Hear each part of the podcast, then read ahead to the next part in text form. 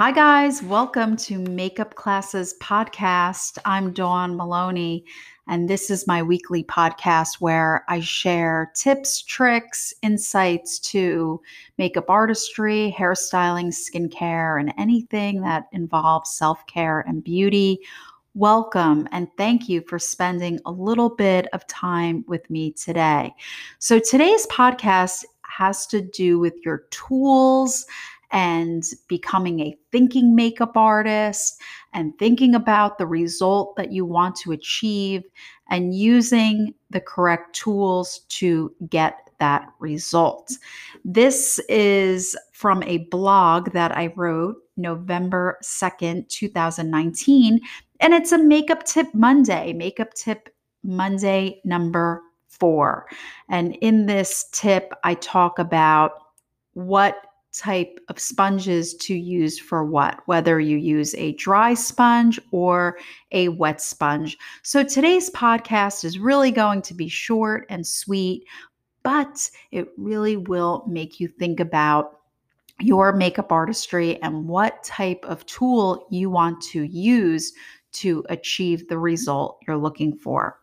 This really takes me back to that saying that I pretty much much have coined the product plus the tool plus the technique equals the result. I've been saying this for years throughout my teaching career, throughout my makeup artistry career, that it really comes down to those three things the products that you choose and why, the tools that you choose and why, and the techniques that you use and why will equal a result. Some results we love and we're just over the moon about them. Our clients love it.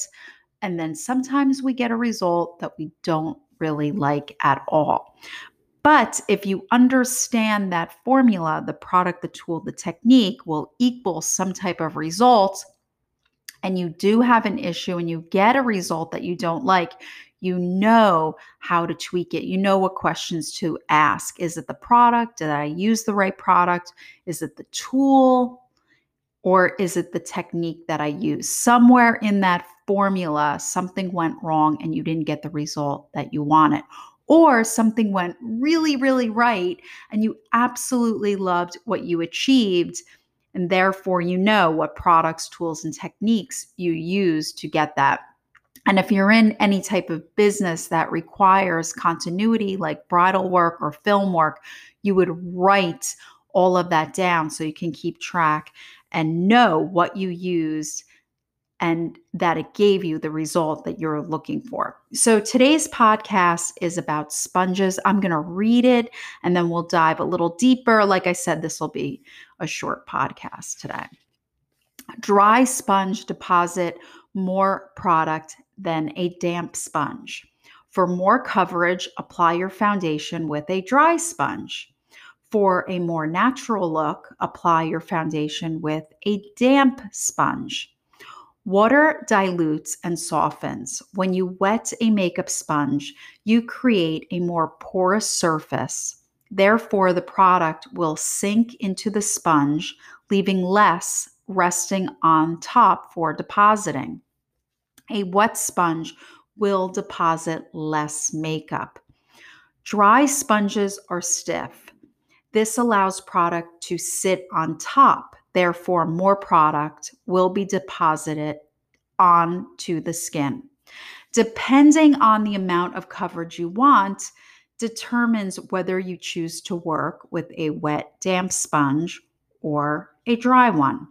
For more helpful information on this topic, watch my video on YouTube. Yes, so I do have all of the Makeup Tip Mondays as a video. So if you want to watch, go on YouTube and you can check that out as well and read this blog on the website Makeup Classes com. So, yeah, let me just go a little deeper and explain. So, when you use a dry sponge, if you could just imagine this for a minute, they're usually smaller in size, denser, and because they're dry, the makeup will literally, when you put the foundation or any type of makeup on a sponge, it will rest right on top of it. It doesn't sink into the sponge.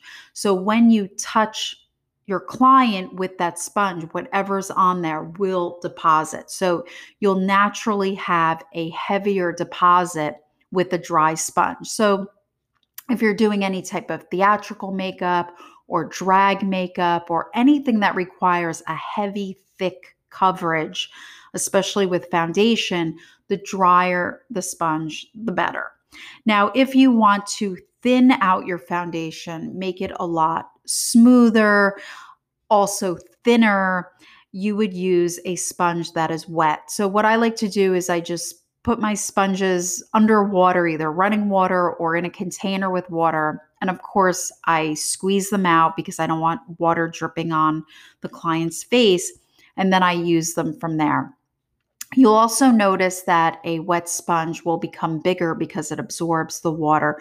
So you have a greater surface area. So damp sponges are actually faster because they will cover more surface area than a dry sponge. So if you're looking for speed, a wet sponge would be better as well. Dry sponges, they'll retain their shape, they're smaller, they're tighter. So they require a little more time. They also offer precision because they're stiff. So if you're working around the eye area, the lips, the nose, anywhere that you need precision, a dry sponge gives you that. A damp sponge, it's soft, it's pliable, so you're not really going to get the um, precision that you would need if you were actually going to sculpt the face or draw with a sponge, with a, a, a wet sponge. Um, so the wet sponge absorbs the product. If you could just imagine that with foundation, it will actually thin it out. It will make the foundation look smoother, more natural. Less will be deposited, bottom line. So, if your client wants less foundation, less makeup, any type of makeup, less, uh, putting water on your sponge, creating a damp sponge will give you that effect. So, depending on the coverage that you want, that's how you want to think. Remember, the product, the tool, the technique equals a result. So, you are becoming a thinking makeup artist.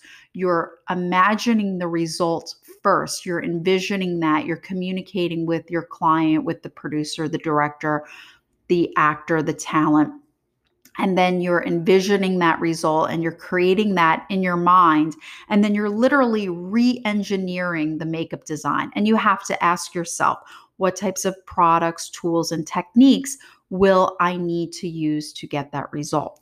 So in this case if a client says i want a thinner natural foundation. I don't wear a lot of foundation. I just want a little bit you're probably going to want to use a wet sponge because that will thin it out, smooth it, and just make it more natural looking.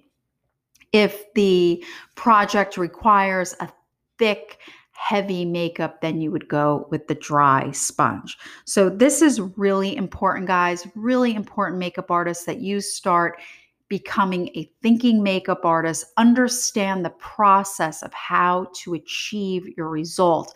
And once you get that science down, then the art comes out. Then you become that true artist because, bottom line, you know what you're doing and you know how to achieve and get the result that you're looking for, that the client wants, that the director wants, the talent wants, and so forth forth. So I hope this little podcast today helps. Please check out the blog on makeupclasses.com. And again, thank you so much for spending some time with me today. And drop me a line. Let me know if these podcasts are helpful, if you're enjoying them.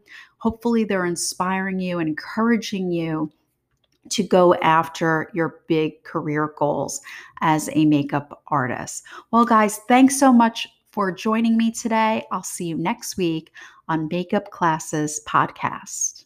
Bye, everyone.